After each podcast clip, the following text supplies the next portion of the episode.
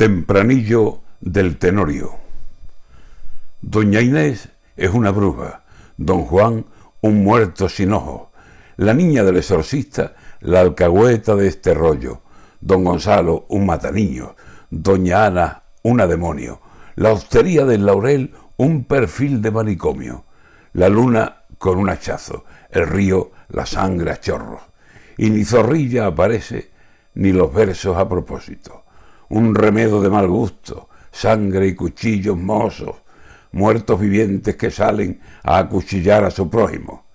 Si alguno quiere saber qué ha cambiado entre nosotros, que salga a comparar Halloween con nuestro don Juan Tenorio.